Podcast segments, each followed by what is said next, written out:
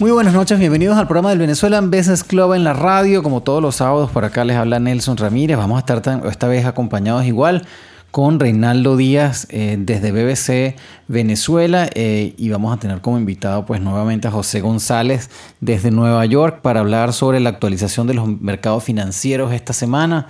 Eh, no hemos visto una claridad realmente en lo que puede pasar. Eh, vamos a, escuchar en este, en este programa, vamos a hablar de bienes raíces, vamos a hablar eh, de la bolsa de valores, vamos a hablar de la Reserva Federal, eh, incluso vamos a tocar algunos puntos de la economía internacional, porque todavía hay que estar muy pendiente. No hay un panorama muy claro, la verdad, de, de qué hacer aquellos que tengan dinero para invertir eh, y aquellos que tengan dinero invertido realmente qué hacer en este momento. Entonces es una conversación muy interesante que tenemos todos los miércoles a las 11 de la mañana con José González, quien está en Nueva York, en el medio de todo esto, eh, cuando Nueva York era el centro de la pandemia, también el centro pues de la de las finanzas eh, es una persona que tiene acceso a mucha información que nosotros no tenemos y que pues tenemos el privilegio de que él nos ofrezca esta uh, una hora todas las semanas para, para conversar de qué está, qué está oyendo él por allá. Así que bueno, yo los dejo con eh, el audio de esta semana para que puedan pues, eh, disfrutar de este análisis que como les digo hacemos todos los miércoles a las 11 de la mañana y con, eh, ustedes pues, están muy bienvenidos para participar. Solamente tienen que alistarse en la lista en los emails del Venezuelan Business Club para que les llegue la, la invitación a esta reunión que es gratuita, es, parte de las, de las eh, iniciativas que tiene el Venezuelan Business Club pues todas las semanas. Así que bueno, aquí los dejo con el audio de eh, la actualización de mercados financieros de esta semana. Espero que lo disfruten. Muchísimas gracias. Espero que estén pasando un buen fin de semana, que estén seguros, que estén a salvo.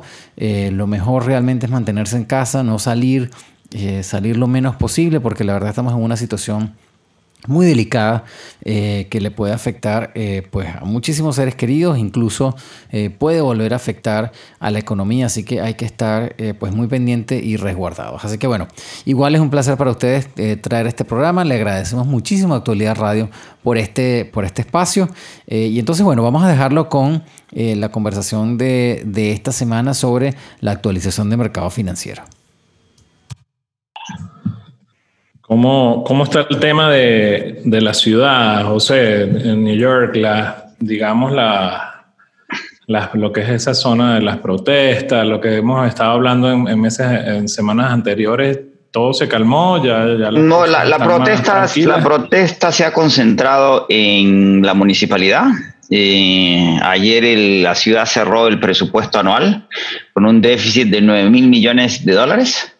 Eh, se recortó el presupuesto mil millones a la policía porque no hay cómo financiarlo. Recordemos el mismo problema en New York, 38 millones de turistas que no van a venir. El mayor ingreso de la ciudad es el impuesto a las ventas y la protesta se ha concentrado permanentemente en la alcaldía y estamos en la segunda fase de apertura, pero la ciudad sigue muy, muy, muy funcionando a, no sé si a la mitad, al 70%, pero no, no es igual.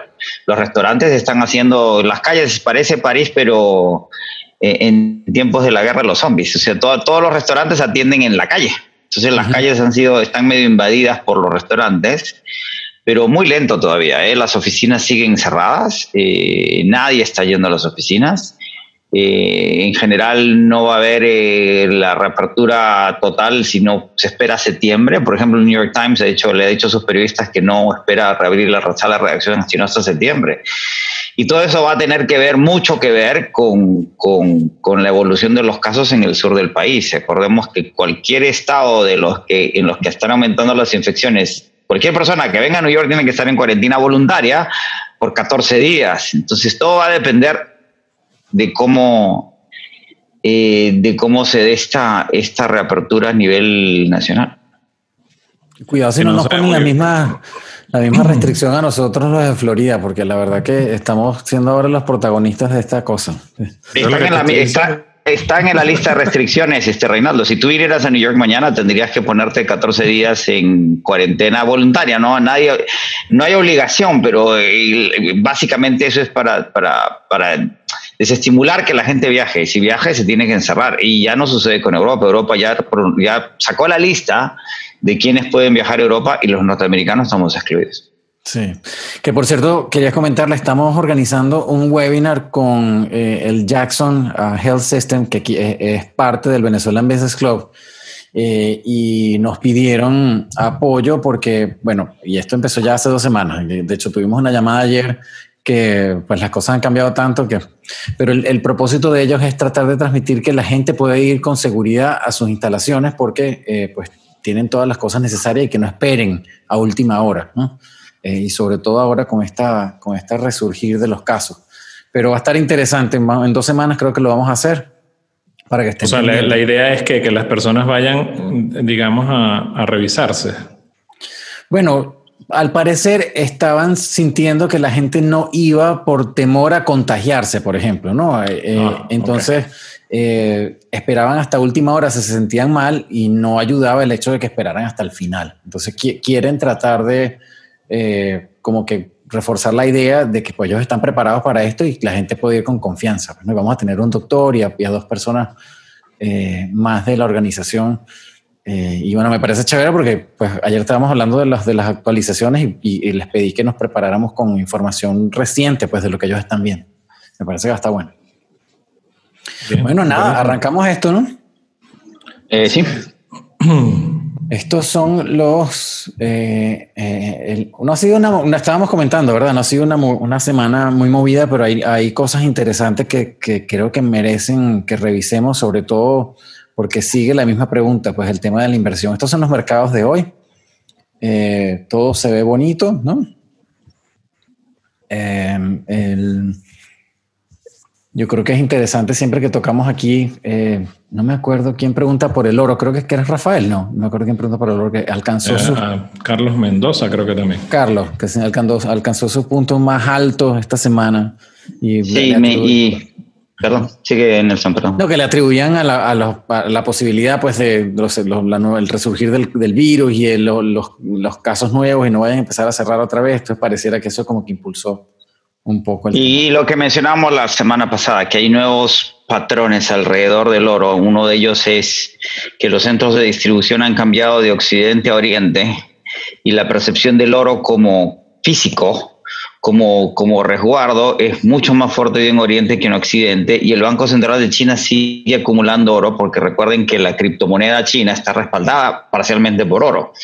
Eh, y no, lo que mencionamos que hay un sector que, que, que, que, considere el oro como, una buena, como un buen resguardo contra la incertidumbre, y otro que señala que después de la deflación inicial de estos, de estos próximos dos o tres años, viene una inflación en la medida que, las emisiones monetarias y fiscales van a afectar el valor del dólar. Por lo tanto, el oro debería mantener niveles crecientes testeando los niveles históricamente altos. Entonces, es un, era una buena ha sido un buen eh, activo en términos de retorno. Y por otro lado, si hay inflación, otra de las tendencias que hay en el mercado es que todas las, materias primas van a revalidarse hacia adelante, eh, especialmente el cobre. Eh, Eurasia sacó un reporte la semana pasada en donde habla de la era del cobre, que en la medida que haya inversión pública, que China continúe su desarrollo de infraestructura, el cobre debería seguir subiendo eh, en los próximos años.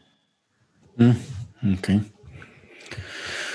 Bueno, para algunos de los tópicos que seleccionamos para hoy, pero igual hay, hay, hay muchísimas cosas. Eh, esta es la pregunta que te tenemos, José. Mm. Pues se reporta un cierre de trimestre aparentemente el mejor en 20 años eh, y acá son algunos de los ejemplos de, la, de cómo se comportaron estas acciones y queríamos preguntarte, pues no, obviamente el rally, pues me imagino que influencia los números, pero ¿Cómo lo ven allá después de esta noticia? ¿Cuáles son los comentarios que has visto eh, eh, internamente? Pues, ¿no? Mira, en general, eh, este, los comentarios de, las, de los analistas financieros y de los comentaristas en, la, en los canales de televisión financieros, y tuvimos, eh, hemos tenido reuniones con inversionistas, tuvimos un webinar el viernes eh, con, con distintos managers eh, invirtiendo en mercados emergentes, yo creo que ha entrado cierta racionalidad en el mercado. Lo que mencionamos, al haber, al haber llegado los mercados, los tres, más menos eh, la performance de cada uno de ellos, el Nasdaq sigue siendo el, el, el, el, que tiene mejores retornos. Habiendo testeado los niveles de diciembre, el mercado se ha constreñido a no superarlos y como decíamos, la, la, la, idea es que trance en una, en una banda eh, pendiente de, las noticias. Nada indica que vayamos a tener noticias absolutamente negativas, independientemente que la reapertura en los Estados Unidos,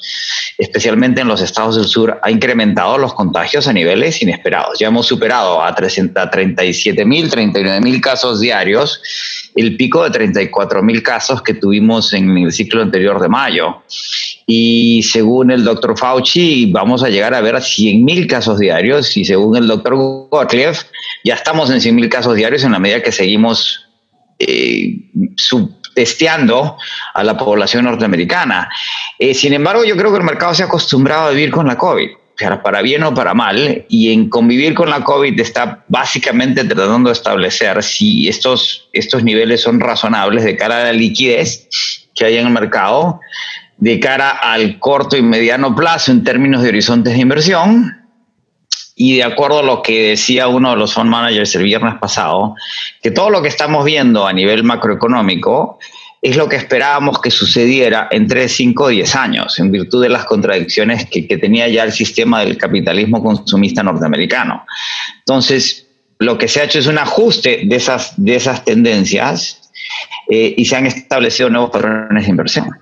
En base además a lo que es ya hay que reconocerlo, la inventiva, la creatividad y el emprendimiento de, las empresas norteamericanas que van a seguir batallando y van a seguir existiendo independientemente de que la COVID se mantenga con nosotros y en el marco, de nuevo, de esa liquidez de la que hemos hablado sistemáticamente y la recuperación que ya estamos viendo hoy día ADP anuncia eh, empleos en el sector privado y tenemos 2.3, 2.4 millones de empleos creados que vamos a, vamos a ver esos rebotes que esperábamos, independientemente que el jueves pasado se, se hubo 1.400.000 nuevas aplicaciones por desempleo. Es decir, se, vamos a seguir viendo desempleos y vamos a seguir viendo creación de empleo. Y ahí la clave va a ser el número mensual del Departamento de Trabajo, que es el neto.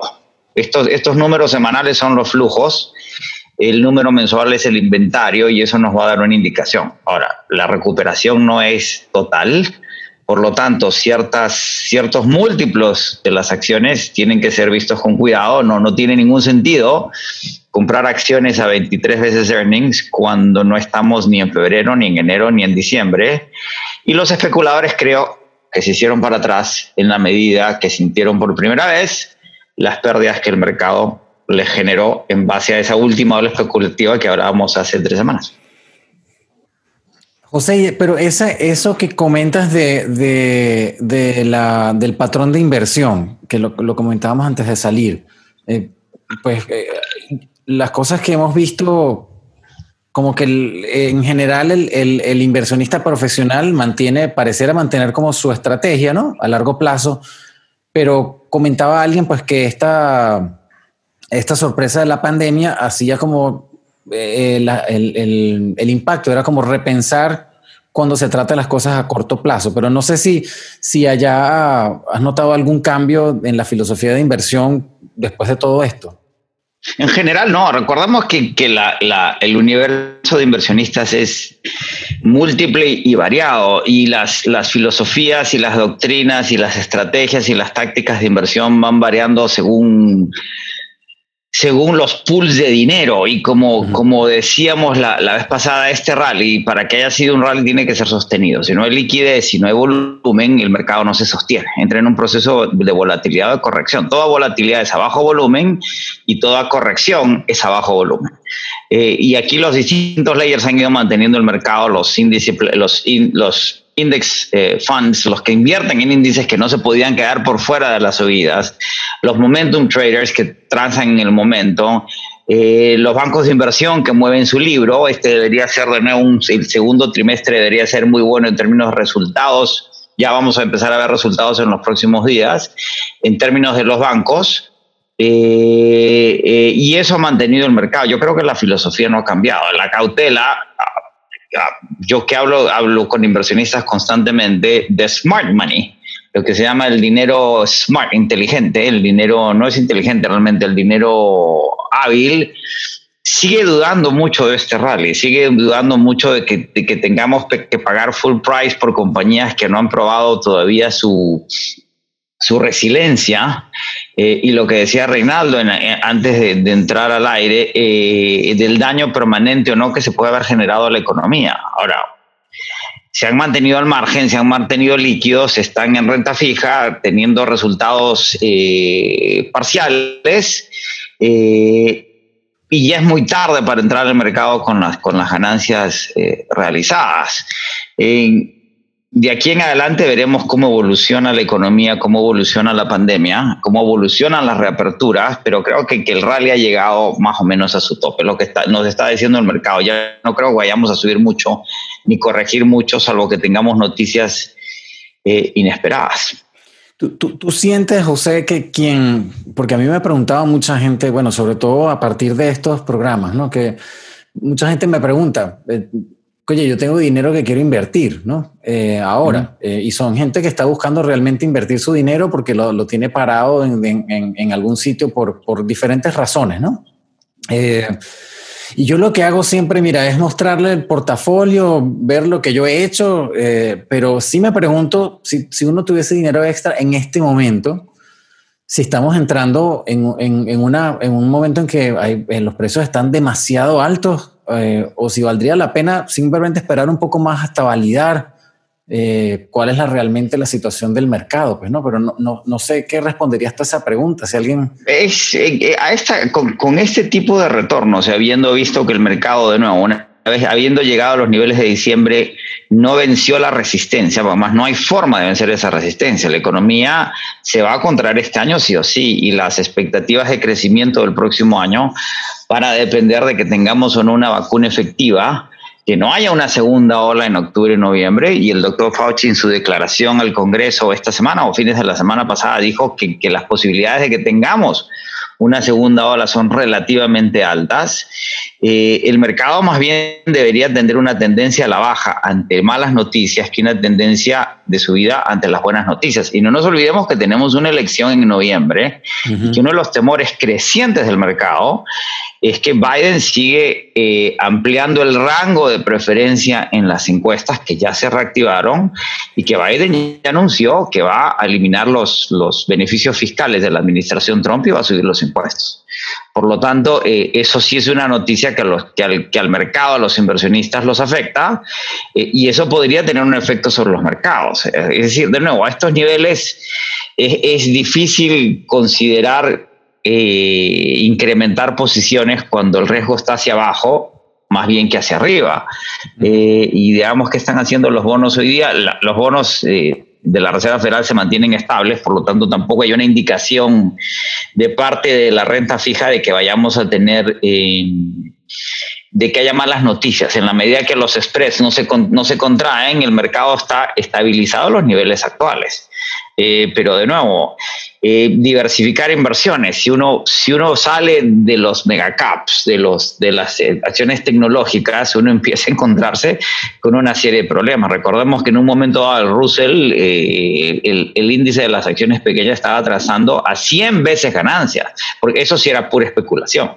Y había que tener mucho cuidado y tú lo enseñaste, Nelson, con la acción de, de ¿cómo se llama la compañía de automóviles que quebró? ¿De Hertz? ¿De Hertz? De, Hertz, cómo la, acción se dispara y después colapsa. Eh, ahí había muchos especuladores que perdieron mucho dinero, independientemente que la acción pueda transar todavía por encima. Y tenemos, como mencionas, más bancarrotas. Pizza Hut anuncia bancarrotas y ya tenemos 75 bancarrotas en lo que va del año eh, y los números van a seguir creciendo. Hay muchas compañías que no van a eh, no van a sobrevivir la falta de actividad. Recordemos que a fines de julio se acaban los, los beneficios fiscales. En la ciudad de Nueva York solo hemos tenido un 10% de retraso en las rentas, pero sin la asistencia fiscal esperamos que ese número se vaya a 30-40%. Las ventas eh, de apartamentos en la ciudad de Nueva York están por debajo del año pasado un 86%, independientemente de que haya ventas, independientemente de que haya demandas por hipotecas y construcción nueva. ¿Por qué? Porque las tasas hipotecarias están al 3%. Y este es un país de 330 millones de personas, tenemos 10 millones de, casi 18 millones de desempleados, deberíamos cerrar el año en 10 millones de desempleados actividad económica va a seguir habiendo. La mitad del país va a vivir en la normalidad y la otra mitad no tanto. El problema es, de nuevo, lo que llama el Economist, la economía del 90%. ¿Eso qué significa? Que en, las condiciones económicas actuales, de nuevo, es capitalismo basado en el consumo y en la movilidad, ¿sí? En, que la gente se mueva en avión, en carro, en barco, en lo que fuese, ese 10% es el margen. Entonces hay muchos negocios que van a fracasar. Y hay que tener mucho cuidado en invertir en esos negocios que fracasen o en ese real estate que no se venda o en ese real estate que no pague la renta. Y el otro problema que vamos a tener de las presiones sociales constantes es que un país no puede funcionar si solo le va bien a la mitad y a la otra mitad no. Y ahí, y, y, lo vemos en el presupuesto de la ciudad de New York, como les decía. La ciudad cierra con un déficit de 9 mil millones de dólares y hay que recortar los gastos sí o sí. O sea, no hay. Ayer había mucha crítica al recorte del presupuesto policial y a esta altura ya no tiene que ver con la protesta social ni con el defund de police, sino que no hay dinero. Eh, la promoción de este año de la Academia de la Policía de New York se canceló. 1.700 muchachos que estaban, que se iban a graduar de policías, no, no hay cómo pagarles, ¿sí? Eh, no hay dinero. ¿Y por qué? Porque no tenemos turistas. ¿Por qué? Porque no hay movilidad. ¿Por qué? Porque tenemos COVID. ¿Por qué? Porque tenemos resurgimientos. ¿Por qué? Porque no nos dejan en Europa.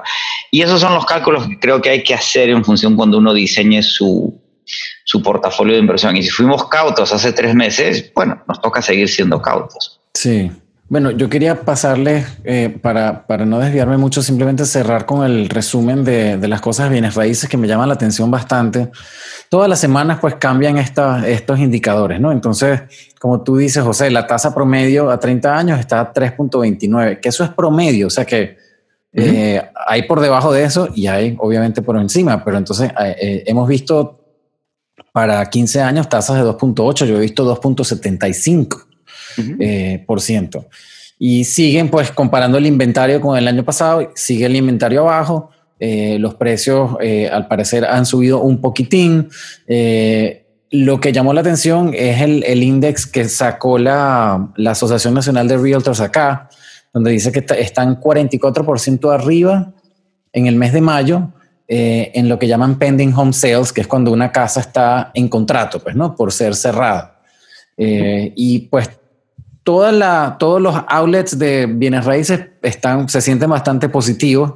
Sin embargo, si recordamos unas cuantas semanas atrás, bajo este mismo marco, eh, eh, una de las de los analistas de bienes raíces más importantes aquí decía, en un año las propiedades podrían caer 8% porque va a haber volumen, va a haber inventario de gente que no va a poder terminar pagando sus hipotecas una vez que salga toda esta toda esta zona gris en la que estamos, ¿no? Y, de hecho, esta noticia, para corregir este error aquí, eh, dice que en este momento tenemos 8.8% de las hipotecas en forbearance, o sea, en no moratoria creo que no es la palabra, pero eh, en, como en stand-by, pues, o sea, la, gente está protegida, no, no, está pagando sus hipotecas bajo la, la ley que, que, sacó esta administración que los protege durante esta época.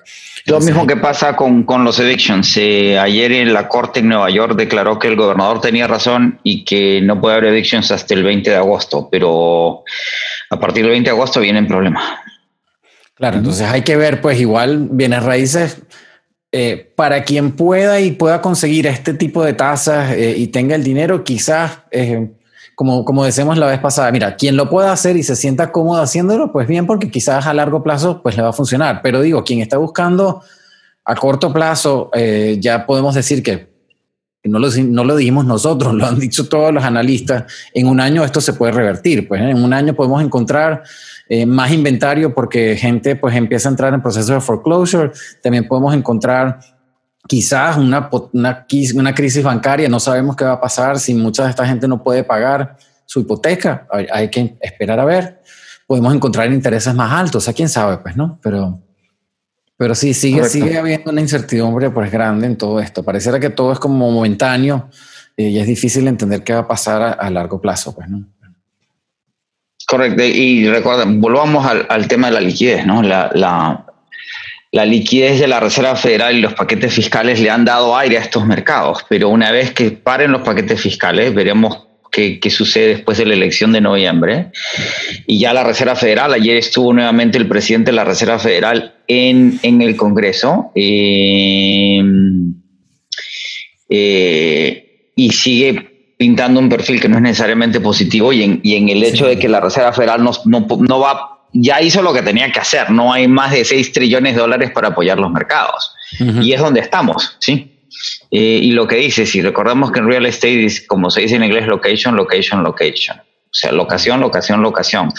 En unos casos puede ser una buena inversión, en otros no necesariamente. Y todas las transacciones de real estate en las que estamos viendo nosotros, en las que estamos activos, eh, son con horizontes de inversión a 3 a 5 años, con descuentos sustanciales, bien en el precio del, bien adquirido o en el financiamiento contra en la colateralización del financiamiento y con fondos con mucho músculo y con mucha experiencia en real estate. So, eh, es un mercado de, compradores e inversionistas, pero en el que hay que tener, como señalabas Nelson, eh, cautela. José, quiero, quiero agarrar un poco de lo que has venido diciendo. En el contexto, eh, están las reaperturas, tanto en Estados Unidos como a nivel mundial, pero estamos viendo que Estados Unidos tiene una...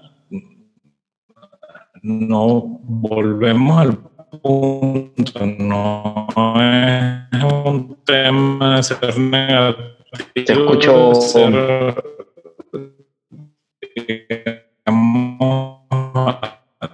detectar lo que estamos escuchando bien, lo que estamos eh, recibiendo de información.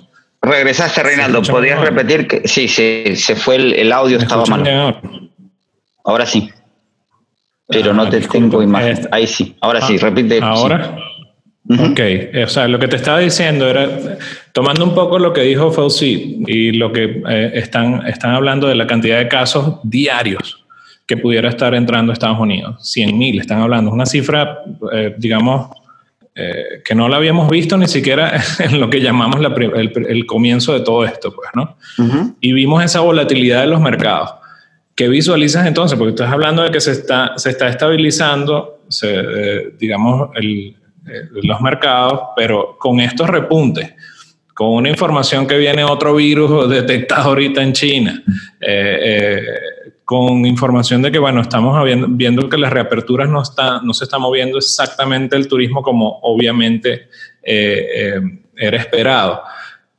Que, que, podemos visualizar para entonces, obvio, estamos comenzando el mes, el semestre, el cierre del año que por cierto tenemos cuatro meses ya, eh, estamos celebrando hoy cuatro meses de, programa de, del AMF, pues, por eso nuestro y por eso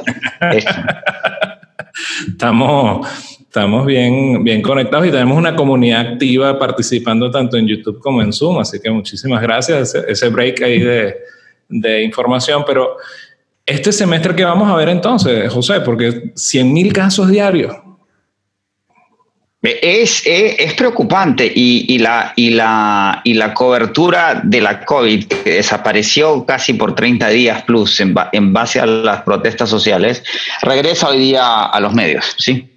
Eh, como que había habido una, una suerte de, de paréntesis pensando que, que, la enfermedad iba a desaparecer, que la pandemia se iba, a diluir y regresa. Ahora, regresa en una, en una circunstancia, recordemos eh, Reinaldo, que tenemos ya con la COVID desde mediados de marzo, en realidad desde principios de enero, cuando se prohíben los vuelos de China a los Estados Unidos, por lo menos parcialmente, ya tenemos casi seis meses en este plan de la COVID.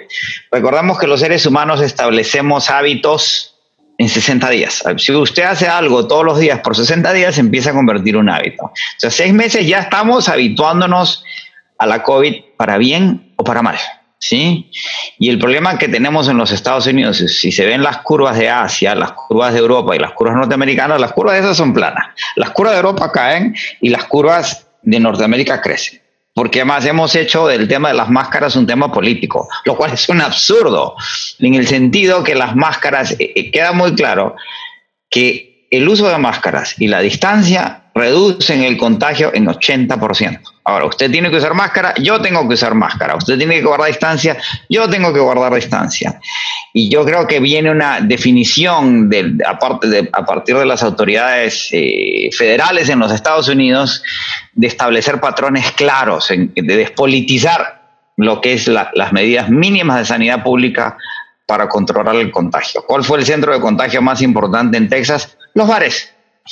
Se abrieron los bares y se desató el contagio. Es decir, la gente está pagando un precio muy alto por tomarse una cerveza, independientemente de que uno quisiera tomarse una cerveza.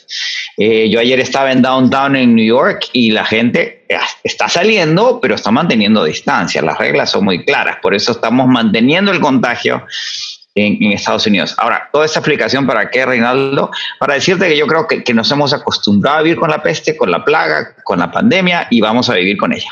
Sí, porque además es cierto que no podíamos vivir encerrados para siempre. La clave es que nos escondimos del virus, pero el virus nos estaba esperando al salir, que lo hemos hecho aquí en los últimos cuatro meses.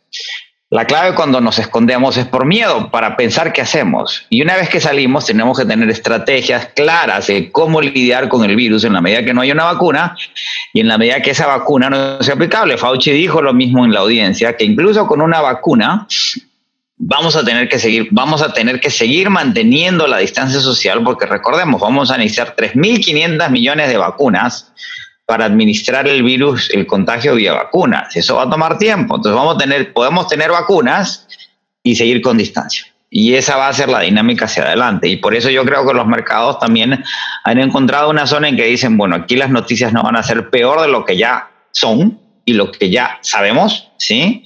No va a haber desastres inminentes. Eh, el anuncio de la semana pasada de la Reserva Federal de que suspendió los dividendos de los bancos porque ya hay debilidad en los balances, que también lo sabíamos, tampoco causó mayor preocupación en el mercado. Eh, y, lo que vamos a ver es esta estabilidad. Nos vamos a acostumbrar a vivir en una situación medio distópica. Eh, que es esta nueva realidad de la epidemia, porque la epidemia no va a desaparecer, son 100.000 casos, Europa está administrada, Asia está administrada, el problema es América Latina. Y veremos qué sucede en la India, los contagios, el caso venezolano es, es muy singular, el caso peruano también, eh, en el cual en el Perú se hizo todo lo preciso, con todas las, todas las, eh, los escudos fiscales eh, y de crecimiento que tiene el Perú. El Venezuela es el otro caso, pero en, ambos casos la epidemia avanza lentamente a su propia velocidad y es más o menos indetenible. La clave ahora es las estrategias para lidiar con esos contagios y administrarlos de cara a los temas de salud pública, hospitalaria, eh, y los impactos económicos hacia adelante. Y yo creo que eso es lo que nos están diciendo los mercados. Sí, no Bueno, justamente lo que acabas de decir, pues, el, tema de la, de la, salud pública es lo que a, todos los gobiernos ha preocupado. pero claro, viendo ese repunte, eh, hay mucha gente conectada desde Panamá y fuera de, Estados Unidos también, eh, de, de, España, etcétera, eh, lo que yo te decía era un poco, los gobiernos siguen trancando, siguen tomando decisiones de, de, no abrir completamente el país por, por, por miedo al colapso. Eh, Estados Unidos decidió abrir y bueno, obviamente no lo podemos medir desde, desde, ese mismo punto de vista porque bueno, hubo toda la cantidad de protestas, que esto es lo que estamos recibiendo ahorita. O sea, toda esa pero, pero Renaldo, funciona igual independientemente que sea Estados Unidos o Lima. veamos lo que se está sucediendo en Texas, Arizona. Eh, todos los estados que abrieron o no cerraron bien, hoy están volviendo a cerrar porque los contagios aumentaron. O sea, el virus es indetenible. Ah, bueno, ese es el punto. O sea, entonces, ¿qué vamos a, qué vamos a estar viendo? Cierres de nuevo. El consumo eh, va cierre, cierres parciales en economías que no han sido totalmente reactivadas. Lo, lo vemos en Nelson, Florida, Nelson, que estabas hablando ahorita cuando estábamos antes de iniciar. O sea, estás hablando de que las playas vuelven a cerrarse, vuelven a los bares a cerrarse, eh, entonces, bueno, el consumo vuelve a afectar, pues, ¿no? O sea, estaba, yo estaba ayer un evento de economía digital y es las únicas que están protegidas o se están, han venido protegiendo, las empresas que están en esa área, pero eh, eh, digamos, no quiero quedarme en ese tema, pero era un, era un, era un punto donde te decía, si, si esto vuelve a aumentar, venimos cuatro meses hablando del tema, ¿qué nos espera entonces el próximo semestre? Tú dices, bueno, salvo, salvo Nelson, salvo más muertes. Eh, es un nivel estabilizado, o sea, desafortunadamente, recordemos, aplanar la curva es administrar el contagio. En la medida que no haya vacuna, el contagio, el virus va a hacer lo que hace. El virus, el virus se multiplica. Recordemos que los virus no están ni vivos ni muertos, ¿sí? Por lo tanto, no se reproducen, se multiplican. Y el virus se va a multiplicar a su propia velocidad, indeteniblemente. Y tenemos que administrar ese contagio para que no colapsen los sistemas sanitarios hospitalarios eh, y para que no tengamos más víctimas de las que vamos a seguir teniendo. O sea, es más, de nuevo, es más o menos inevitable. Lo que puede suceder si tenemos una segunda ola, lo que estamos viendo es la continuación de la primera ola. Esto no es la segunda ola. La segunda ola es cuando regrese el clima frío en los Estados Unidos y, y, se incremente el contagio, porque en el verano baja el contagio. Uno, porque la gente se distancia por el calor y dos, porque la densidad y el calor del aire evita el contagio. Que, recordemos, el contagio es de humano a humano por saliva, ¿sí? Y en el verano tiende a bajar y en el invierno tiende a subir. Lo que sucedió en, la, en la pandemia del 18 es que la segunda ola, entre la primera y la segunda ola, el virus eh, muta y la, y la y, la, y, el strand de eh, la, la, en la segunda ola el virus se convierte en lo que llaman asesino. Eso no nos queda claro en la COVID si la segunda ola regresa por condiciones climáticas, pero no hay una mutación del virus sustancial y sigue siendo el mismo virus, el ritmo va a ser casi vegetativo, dependiendo cómo administremos la, distancia eh, y, el uso de tapabocas.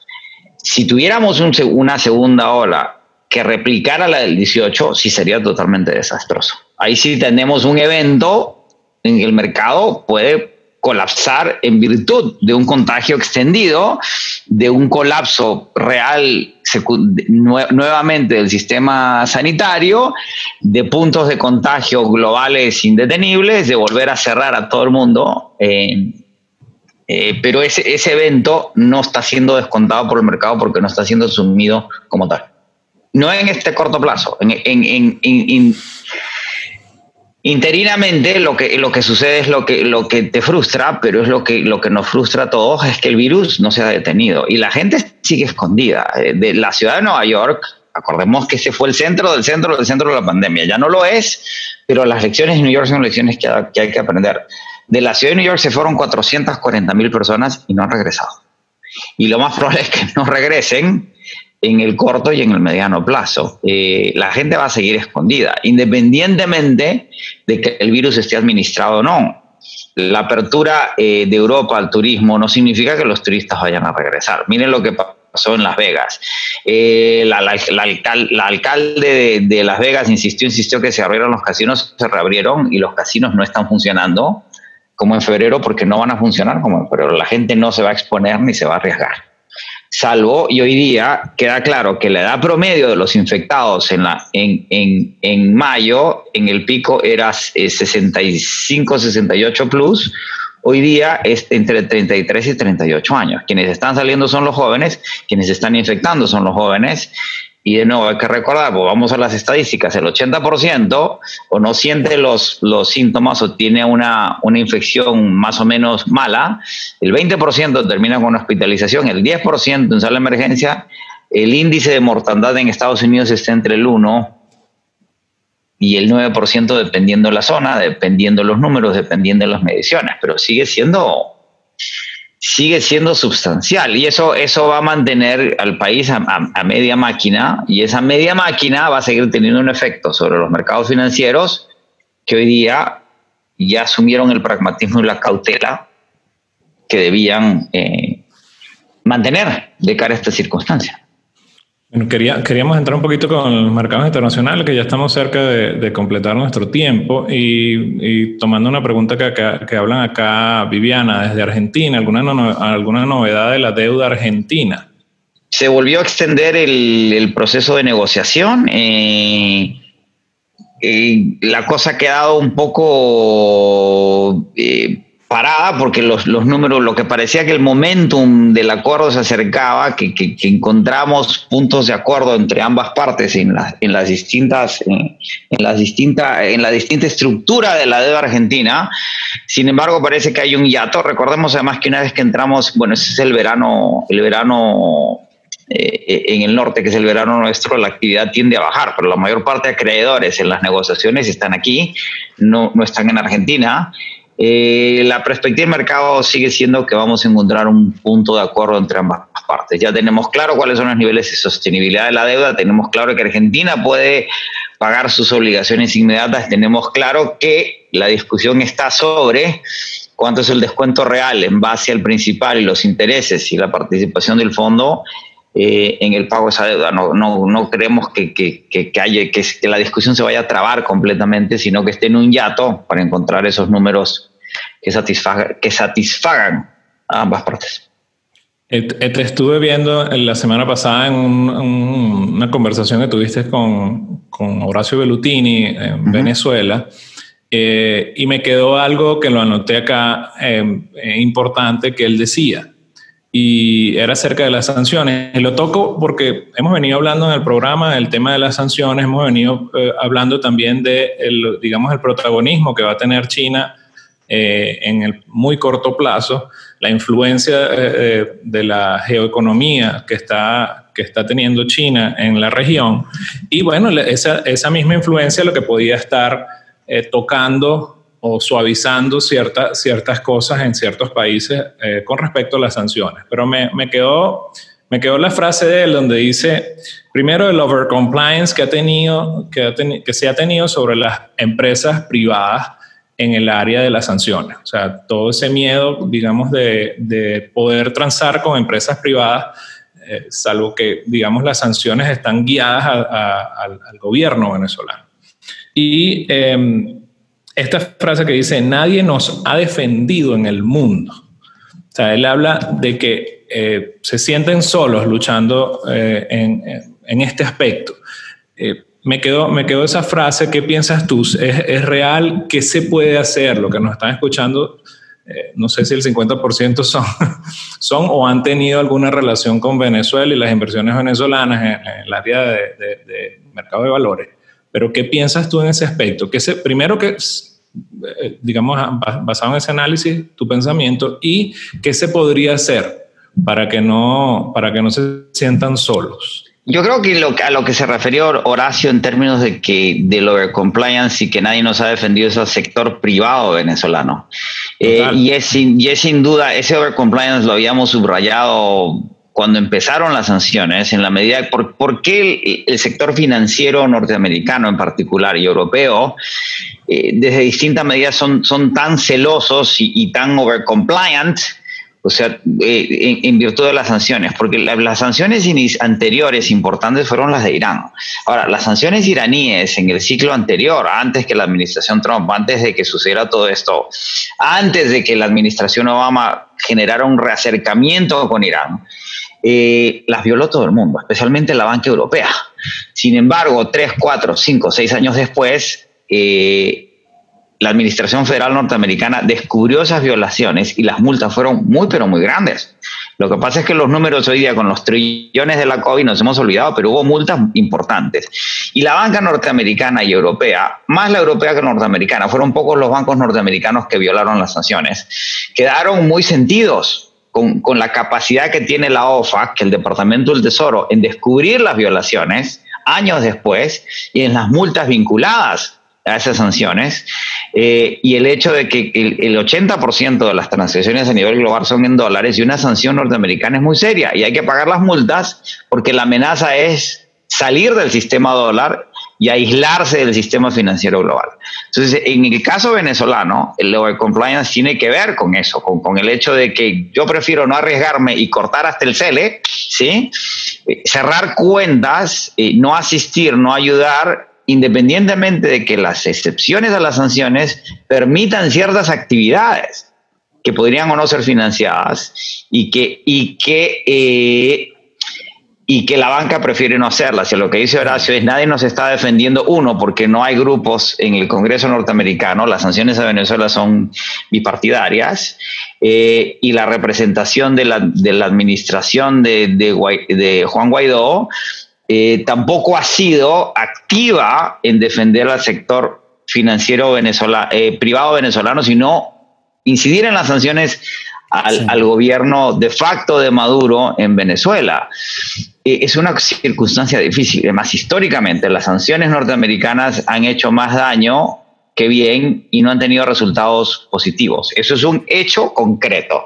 Desde Cuba este, hasta Irán, pasando por Vietnam en el camino y, Rusia o la Unión Soviética. y Venezuela está viviendo parte de esa realidad.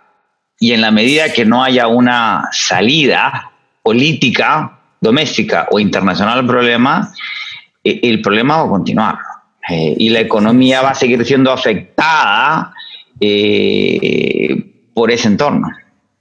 Si me permito agregar algo a eso, Reinaldo, el tema de overcompliance es porque, y eso lo escuché en una de las conferencias que vamos nosotros, y lo escuché hace tres años, uno de los reguladores le dijo a, toda la, a toda la banca aquí en Florida, eh, le dijo usted, ustedes ninguno se puede, asegurar de dónde viene el dinero cuando viene de Venezuela.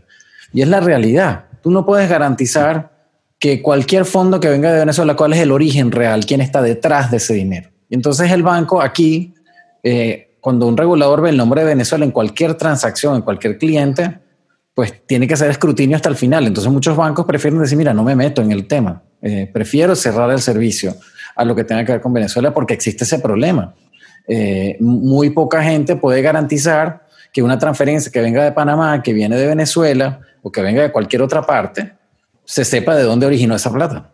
Y como todo el mundo sabe, pues, tomando, tomando ese criterio que estás hablando y agarro dos comentarios acá de las preguntas, que hay un espectador anónimo, agradezco que a veces pongan el nombre para saber con quién estamos hablando, pero eh, en base a esas dos preguntas, Argentina, México, que estamos viendo que se está moviendo en ese aspecto, eh, también entra en esa, en esa caja, Nelson.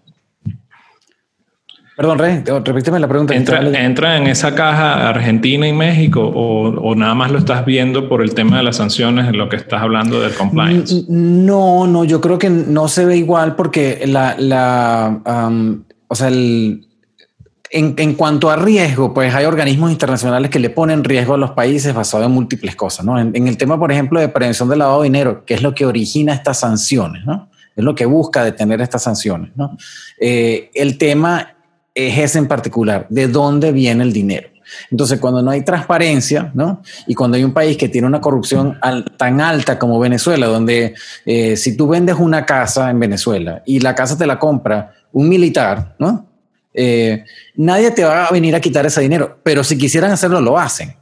Eh, o sea, ese, ese, ese dinero que viene de un activo o de, que viene originalmente de un militar que posiblemente viene de dinero corrupto, eh, si ya en, en, la teoría, técnicamente, ese dinero te lo podrían quitar. Entonces, hay, hay, hay, hay, una, hay mucho riesgo, pues, básicamente, en, en, el dinero que viene de Venezuela por la poca transparencia. Ese, pero yo creo que la pregunta, la pregunta de la persona que está hablando de México y está hablando de Argentina es por las inclinaciones que están teniendo estos gobiernos hacia una futura situación como la de Venezuela, pues, ¿no? No sé qué piensas tú, José. No, difícilmente. Recordemos que incluso en los peores años de la administración Kirchner, de, Néstor y Cristina, el sector privado argentino tuvo mayor capacidad de resistencia eh, que lo que sucedió en Venezuela. Eh, incluso cuando se, pusieron los impuestos a la exportación a la soya, que, era eh, en ese momento y sigue siendo un, producto de exportación importante en la Argentina. Eh, hay mucho ruido con respecto a una de las últimas nacionalizaciones anunciadas en Argentina, pero difícilmente Argentina podría evolucionar a la situación venezolana que ha sido muy, pero muy, pero muy singular. Eh, y además eh, la crisis venezolana tiene mucho que ver con el colapso de la industria petrolera por la incompetencia del régimen más allá de la corrupción. Claro, pero ves, ves, al presidente mexicano un poquito abierto con el tema de la gasolina, o sea, que está hablando que se pudiera estar atreviendo a eh, suministrar gasolina a Venezuela, pasando por encima de lo que sería la, la sanción. Pero el gobierno mexicano es un gobierno soberano, ¿sí? Como es el gobierno iraní, como es el gobierno peruano, como es el gobierno brasileño las sanciones norteamericanas tienen un efecto en, en, las actividades, como decía Nelson, eh, del sector privado venezolano por el overcompliance de la banca, que es a lo que se refirió Horacio, pero nadie puede impedir que México le compre gasolina eh, o le venda gasolina o le compre petróleo a Venezuela. Es una decisión soberana. ¿Cuáles son las consecuencias? ¿Cuáles son las eh, consecuencias? ninguna. Eh, ¿qué, ¿qué, es lo que puede hacer México y los Estados Unidos? Implementar sanciones contra México difícilmente. Más que todo son advertencias que no van a tener una ejecución real. La dependencia norteamericana mexicana sigue siendo muy grande. Y no nos olvidemos que la administración Trump en ese sentido ha sido, con la excepción de Venezuela, ¿sí? Eh, ha sido más ruido que nueces. Y en el caso de Irán, por ejemplo, cuando la administración Trump retrocede en términos de la apertura que había planteado la administración Obama, Europa sigue lidiando con Irán. Europa no se plegó a la política norteamericana de cara a Irán y crearon vehículos y, cuentas especiales para seguir lidiando con Irán comprando petróleo iraní. ¿Y qué va a hacer los Estados Unidos con Europa? Nada. O sea, ¿qué puede hacer? Sancionar a los países europeos. Ah, la discusión de las tarifas entró ahí, la discusión de ciertos impuestos entró ahí, pero nada ha sucedido en términos efectivos. Un Estado soberano es un Estado soberano, ¿sí? Eh, y si los Estados Unidos quieren sancionar a México, tomará sus decisiones y México a su vez tomará las propias, ¿sí? O sea, ahí no hay, hay mucho que se pueda hacer en, términos reales.